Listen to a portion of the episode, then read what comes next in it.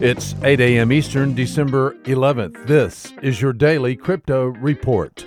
Bitcoin down 1% at $7,313. Ethereum unchanged at $147. XRP unchanged at 22 cents.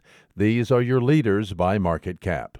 Top gainers in the last 24 hours Funfair up 25%, Dentacoin up 15%, and Counterparty up 14%. Today's news The Bank of Lithuania gets it that central banks must become blockchain and cryptocurrency savvy.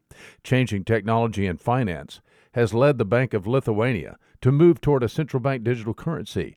They released a report yesterday which said central banks must move into the new era of finance or be like the parent who loses, quote, parental control, unquote. The Central Bank of Lithuania moves into the central bank digital currency space next year with a quote blockchain based collector coin unquote. This will allow the Central Bank of Lithuania to experiment with a CBDC before going live. Russia's national energy grid operator Rosseti is testing blockchain for retail payments. Waves is partnering with Rosseti to make it happen. The new system aims to automate and make transactions between energy producers, suppliers, and consumers more transparent. Well, in case you need it, you now have Mark Cuban's permission to invest in block, uh, Bitcoin and blockchain. Cuban is mega wealthy and owns the Dallas Mavericks and has been, like JP Morgan leader Jamie Dimon, a big Bitcoin basher.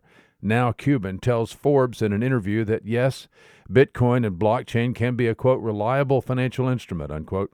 Dimon and Cuban are late to the party, but Jamie famously reversed course and deployed the JPM coin at JP Morgan. These are your leading headlines today. Visit us at dailycryptoreport.io for sources and for links. Find us on social media, add us to your Alexa flash briefing, and listen to us everywhere you podcast under Daily Crypto Report.